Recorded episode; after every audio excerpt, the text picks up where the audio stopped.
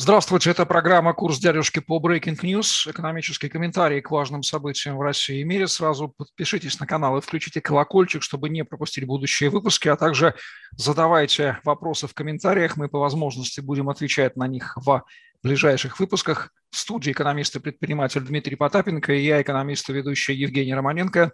Дмитрий, приветствую вас. Добрый день. Федеральная налоговая служба России разрешила временно не штрафовать магазины, которые не могут выдать покупателям бумажные чеки из-за дефицита кассовой ленты. Чековая лента резко подорожала а, в 3,6 раза до 250 рублей за рулон и стала исчезать у поставщиков. Подобную тенденцию объясняют прекращением поставок сырья, ростом курсов валют и нарушением логистической цепочки из-за санкций. Дмитрий, как мы можем прокомментировать этот характерный симптом? Ну, я бы симптом больше расширил, потому что кассовая лента, ну, наших сограждан, особенно с электронным чеком, выдали чек, не выдали чек, может зачастую даже не коснуться. Но те, кто работает в офисниках, уже коснулось то, что обычная бумага такая которой мы уже привыкли, красивая, беленькая, хорошенькая, она подорожала как минимум там, в, ну, в 2014 году пачка светокопии стоила э, что-то в районе, по-моему, 120-112 рублей, можете найти, поискать. А сейчас она стоит практически в 10 раз больше. А причина-то очень та же самая. Под э, ограничение компания финская попала, и от финский отбеливатель, который применялся в этой бумаге. Поэтому в ближайшее время вспоминайте, ну, вернее, те, кто могут вспомнить, вспомните, соответственно, серую бумажку. Тоже такая же самая история с термобумагой, которая применяется, соответственно, в а, большей части машинок, которые выдают вам чеки. Поэтому чеки будут в электронном виде. Ну, дальнейшее развитие событий, в общем, не очень сложно предсказать. А, наши власти, поскольку ничего предложить они не могут, они постараются, в общем, устроить здесь такое флебустерское поле. Ну, то бишь вывести все из-под патентной защиты. Ну, то есть можно будет э, пиратить программное обеспечение, пиратить многие там произведения и же с ним. В чем здесь интересность? В том, что с 90-х годов очень долго боролись с пиратством всяческими способами. А, выстраивали какую-то фискальную нагрузку, там делались рейды и же с ним. Теперь вот когда налоговая служба говорит о том, что чек может быть электронным, как вы сами понимаете, для того, чтобы его проверить, нужно как минимум а. интернет, б. нужно приложение, которое в вашем телефоне будет загружено, и С, самое главное, чтобы это действительно где-то транзакция прошла. То есть к чему это приведет? Это к возврату, в общем-то, старого доброго нала. Поэтому мне радостно видеть, что мы погружаемся даже не в 80-е и не в 90-е годы, а мы погружаемся в какое-то такое время, наверное, годов 50-х, когда, наверное, о кассах как таковых никто не знал, ну, точнее, в счетах. Конечно, это не радостно с точки зрения того, что как-то хотелось все-таки жить в веке 21, а не в веке, а, с, с точки зрения технологий, веке 2019, но вот а, за все нужно платить. Поэтому мы сейчас оплачиваем а, то, что называть нельзя, человека, которого называть нельзя также. Ну, в общем-то, каждый народ достоин того правительства, которое он достоин. И оно его за это имеет. В общем, да, это, как говорится, долгая расплата а, и быстрый-быстрый чек. Вот тут вот как раз мы и попали. То есть чем сложны демократии в том, что они расплачиваются медленно и по кусочкам. Чем сложны любые тоталитарные режимы в том, что ты расплачиваешься один раз, но мясом. В общем-то, любая империя распадалась одинаково. С мясом и с кровью. Другого варианта нет. История не имеет сослагательного наклонения. И чековая лента исчезновения – это всего лишь маленький предвестник. Основные изменения, которые я рассчитываю, это там с 10, ну там старт 10-20 апреля, потому что тогда начнут э, исчезать куда большее количество товаров, не то, что сейчас локально исчезло прокладки, туалетная бумага, чековая лента, а, бумага для принтеров. Это все пока еще такие, знаете, первые звоночки. Ну, сахар – это притча во языцах, которая всем нравится. А, реально пока экономика будет справляться, ну, даже по июль месяц включительно. То есть 3-4 месяца с момента а, обрыва логистических цепочек будет, в общем, как бы жизнь более-менее такая стабильная. Ну вот, а вот июль будет такой куда более жесткий.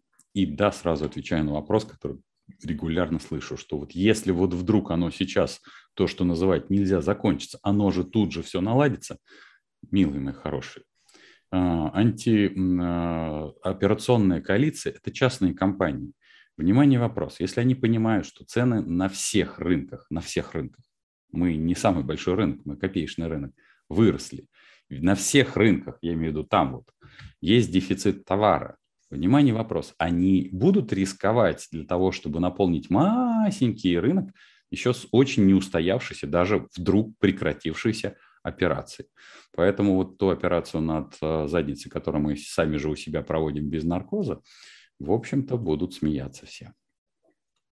Кстати, о правительстве. Им разработан план поддержки экономики страны на сумму в 1 триллион рублей. По словам премьера Мишустина, в него вошло более сотни инициатив. План, цитата, очень гибкий, его планируется постоянно пополнять и выпускать поэтапно в зависимости от развития ситуации. Формулировки максимально широкие. Откуда поступит этот триллион, он не уточнил. Основные направления антисанкционной программы правительства – это изоляция финансовой системы России, попытки сохранения работоспособности иностранной собственности в экономике России, пресловутый Макдональдс, который закрывается и уходит, борьба с бедностью и сохранение занятости граждан. Дмитрий, поможет ли этот план выжить российской экономике, для поддержки которой ведущими мировыми державами начата спецоперация по введению невиданных в мировой истории санкций, число которых уже превысило 6 тысяч? Ну, первое, что надо отметить, что э, цифра в 1 триллион, она же, согласитесь, красиво звучит. Я бы, честно говоря, обозначил бы эту цифру в 100 триллионов. Почему? Потому что мне эта цифра так нравится. А теперь как, собственно говоря, достичь э, легким движением руки, знаете, такой волшебной палочкой, такой магической, такой трах-тебе-дох, э, достичь этого одного триллиона. Важно в эти меры повключать все то, что мы как бы нарисуем ну, в прямом физическом смысле. Мы говорим о том, что мы там освобождаем кого-то от каких-то проверок, например. И это, и дальше делается вывод, что это что-то принесет. Нет, это ничего не принесет. На российской экономике нужно реально там порядка 100 триллионов, как минимум, для того, чтобы компенсировать живых денег.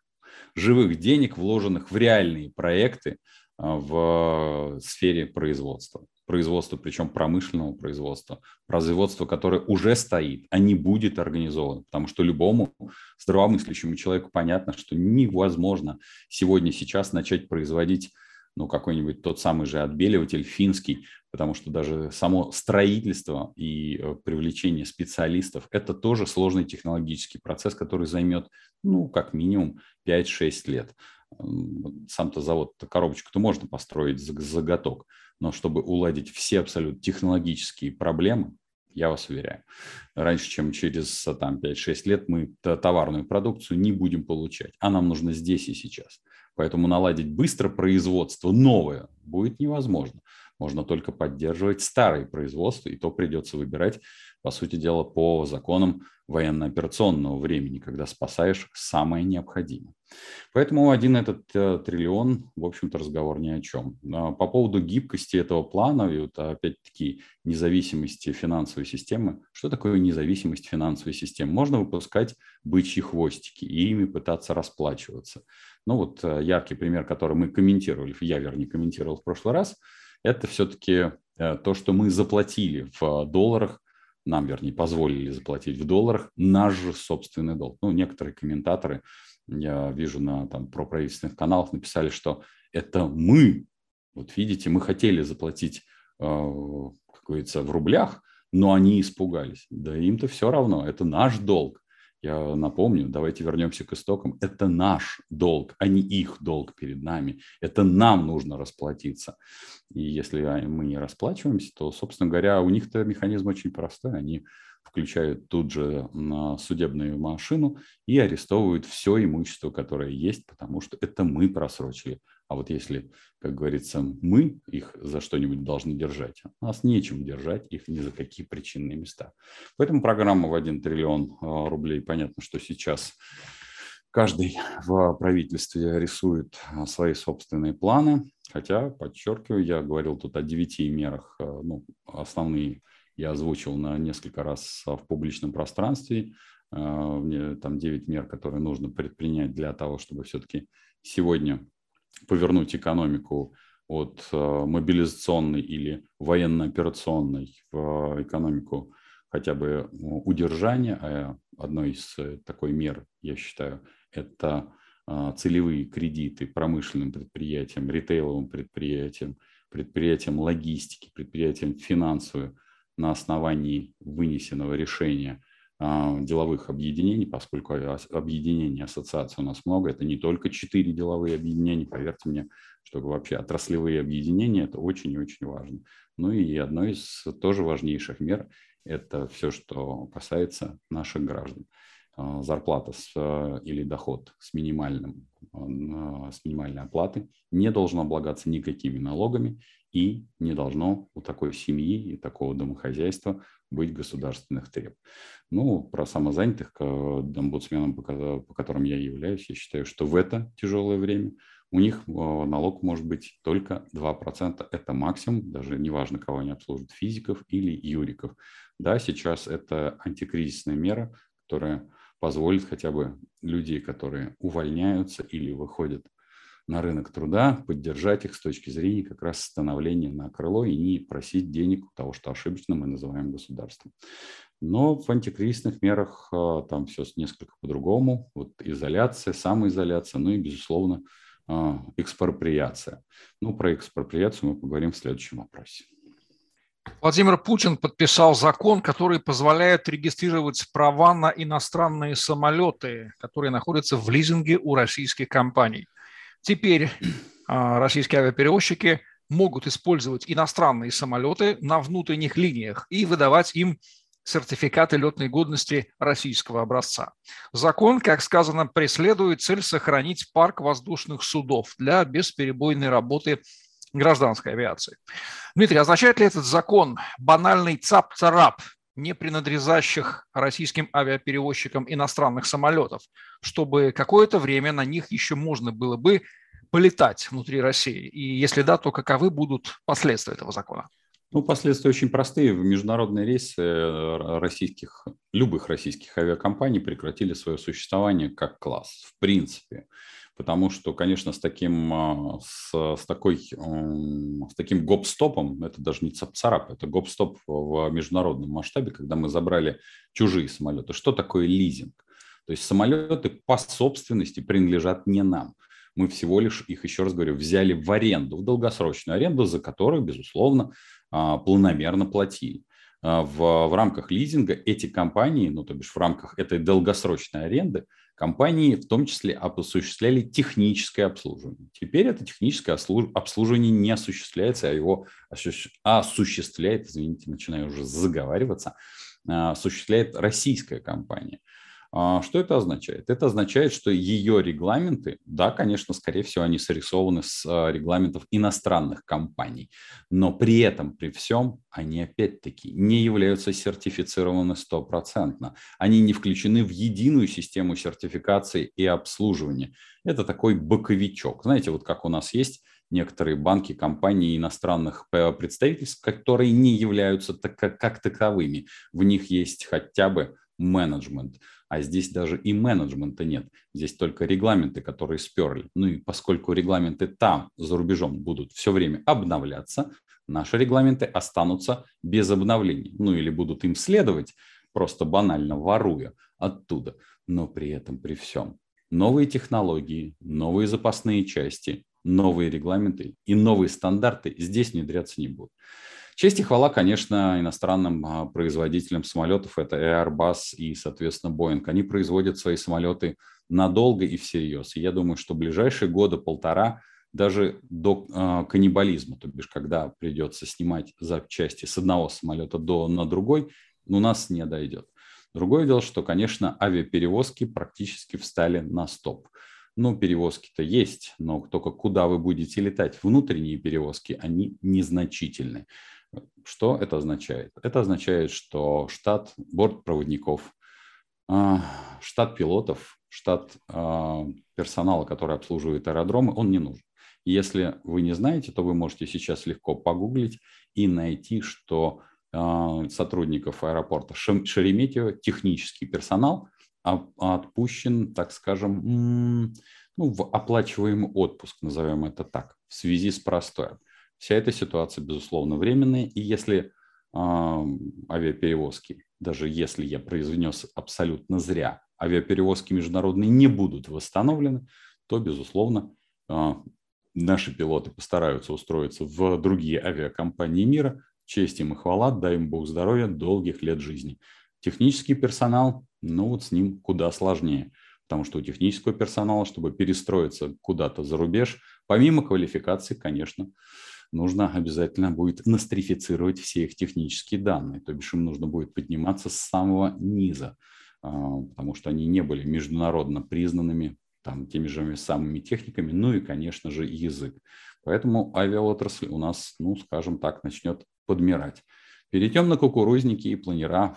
В конце концов, еще никто не отменял полеты на воздушных шарах, привязанных к креслу. Купите такое кресло, как у меня, привяжите к нему воздушный шар и путешествуйте по миру. Все четыре крупнейшие в мире нефтесервисные компании – это Halliburton, Schlumberger, Baker Hughes и Weatherford – заявили о прекращении работы в России. Их клиентами были «Газпром», «Газпромнефть», «Роснефть», «Лукойл» и другие нефтедобывающие компании России. Эти компании поставляли продукцию и услуги для бурения нефти, оценки пластов, достройки и консалтинга по добыче пластов, нефтедобывающее оборудование. Тем временем Болгария отказалась от российского газа и объявила, что будет закупать его в Катаре и Алжире. По словам болгарского министра, отказ от российских углеводородов – это общеевропейская стратегия, к которой Болгария присоединилась, и Европа в ближайшие недели будет обсуждать общий для всего Евросоюза газовый контракт, который ожидается заработает уже этим летом. Дмитрий, что эти новости означают для нефтегазового сектора российской экономики, который является одним из основных поставщиков иностранной валюты в страну? Я хотел бы отметить для наших зрителей, что, заметьте, мы берем такие не очень а, регулярные новости. Они, ну, понятно, по цензурным а, как-то ограничениям не попадают, естественно, на ведущие ленты, а по, соответственно, для большинства комментаторов, которые включены в такой а, раш наши против их и их против наши, им она тоже разбывает зачастую не сильно интересно. Почему это важная, фундаментальная новость, извините.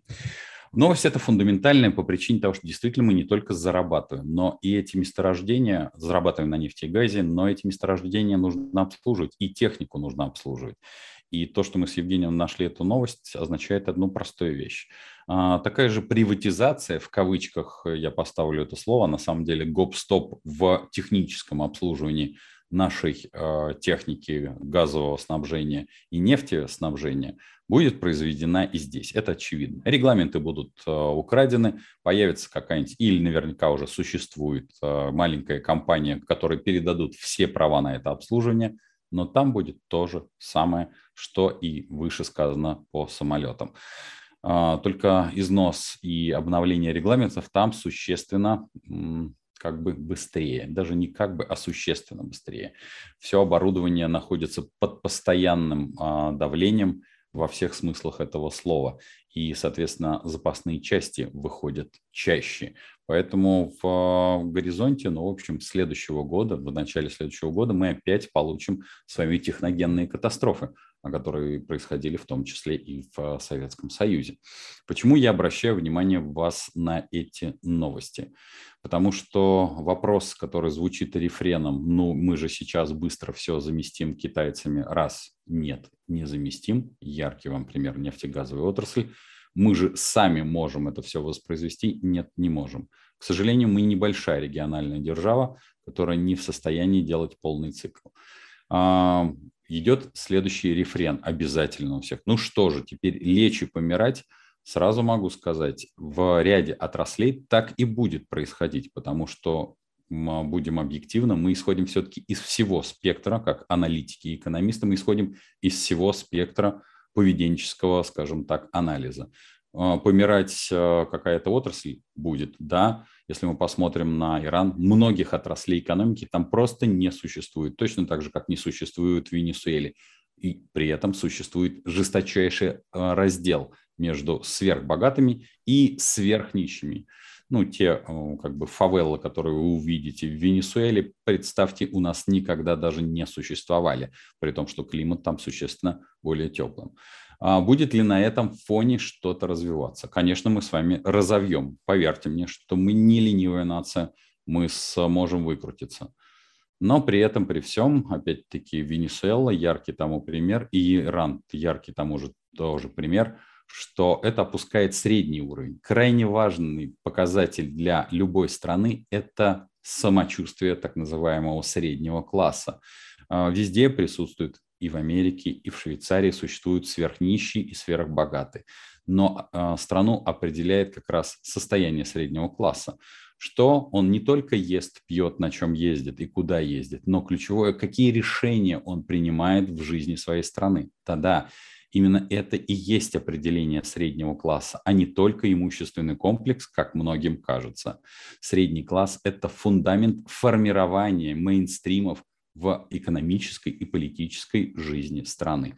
Все остальное является зачастую вторичным, в том числе и даже его доход.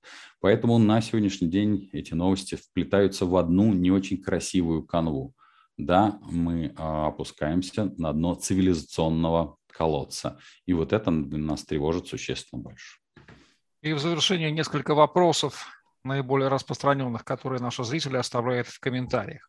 Дмитрий, какова вероятность, спрашивает, возвращения визы и MasterCard в Россию в этом году? Что нам делать? Просто ждать или ехать в срочном порядке в пока еще доступные страны для открытия зарубежного банковского счета, который хоть как-то поможет оставаться частью мировой цивилизации? Или же молиться на китайскую Union Pay? Значит, Union Pay не спасает. Э, значит, Union, э, сразу скажу, здесь не существует универсального совета. Я, к сожалению, не знаю, тех активностей, которые вы э, ведете. Поэтому Union Pay, пожалуйста, закажите. Э, он не во всех сервисах будет открываться и не ко всем сервисам будет подтягиваться, но как это из разряда у вас должен быть набор инструментария, и Union Pay это, как говорится, must-have.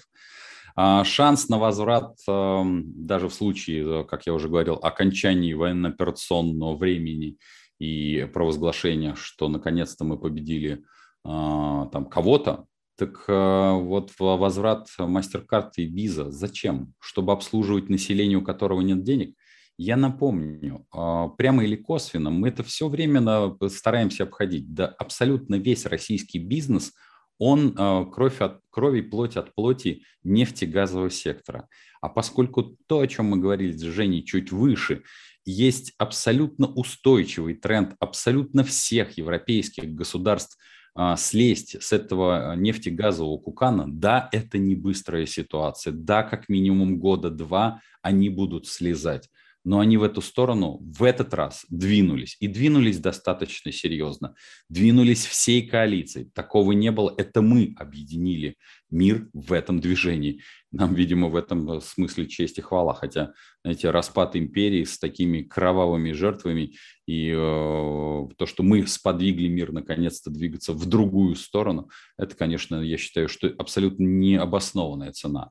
Если бы европейские политики, и я многократно об этом говорил, и, а, и политики Соединенных Штатов, и политики, в том числе Юго-Восточной Азии, двинулись в эту сторону раньше, может быть, многих бед бы удалось бы избежать существенно раньше. Поэтому Union Pay must have. А съездить в соседнюю страну, да, обязательно это сделайте, да, это нужно. Откройте там э, на основании временной регистрации себе э, счет, чтобы он у вас был, и привяжите к этому счету в обязательном порядке, конечно, какую-то карту, и можете даже там не мастер-карты, виза, а если в этой стране, например, поддерживается, а напомню, поддерживается множественность э, платежных систем, в том числе American Express, которую все помнят, или если никто не помнит, то вспомните, и Diners Club. Поэтому да, езжайте, поэтому минимум два эти оба инструмента, которые вы перечислили, надо использовать и не ждать не сидеть на попе ровно. Ситуация будет, на мой взгляд, идти по самому худшему сценарию. А, мясорубка будет продолжаться.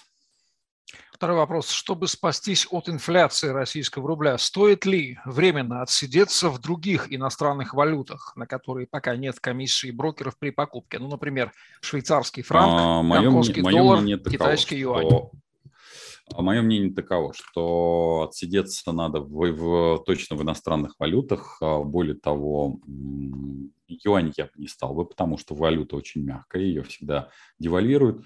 Напомню, во времена 88 статьи УК РСФСР существовал такой термин «география». Швейцарский франк – весьма неплохая валюта, в том числе британский фунт – тоже великолепная валюта.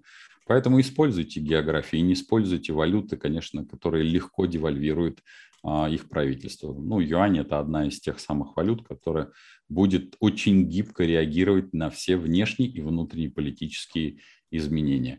Золото я бы не рекомендовал с точки зрения именно того, что я не верю в то, что наше правительство и наши власти к этой истории подходят всерьез, а, то бишь а, Сегодня, конечно, нету НДС на приобретение слитков, но вот то, что завтра их не, не изымут из а, свободного обращения, вот и не, опять не введут то самое валютное регулирование и золота, и регулирование золота, у меня в этом уверенности нет. Поэтому я все-таки рекомендовал бы валюту наличную, причем, подчеркну, география рулит. Помните об этом и делайте правильные выводы. Ну, конечно, мир крипты, о котором Женя будет обязательно говорить, тоже никуда не исчез, но об этом, я думаю, лучше его расспрашивать.